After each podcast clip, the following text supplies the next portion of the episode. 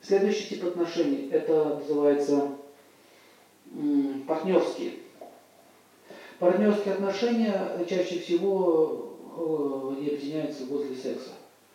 То есть э, они договариваются, они встречаются, а, наслаждаются жизнью, там еще чем-то наслаждаются, и больше никаких претензий друг не имеют. Очень многие люди так живут, их это устраивает. Что самое еще интересное, у меня может быть один мужчина, второй мужчина, третий мужчина, они по очереди встречаются. И угрызение совести их не мучает. А почему она должна мучить их?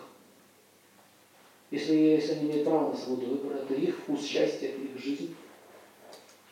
Проблема начинается, когда они начинают с помощью своих желаний разрушать чье-то счастье. Вы понимаете идею?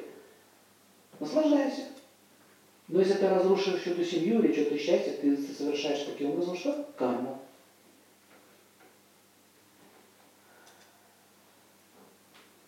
Революция, да, сознание пошла. Так вот, э, допустим, кто-то может проповедовать какую-то одну часть отношений семейных, только одну из ее частей.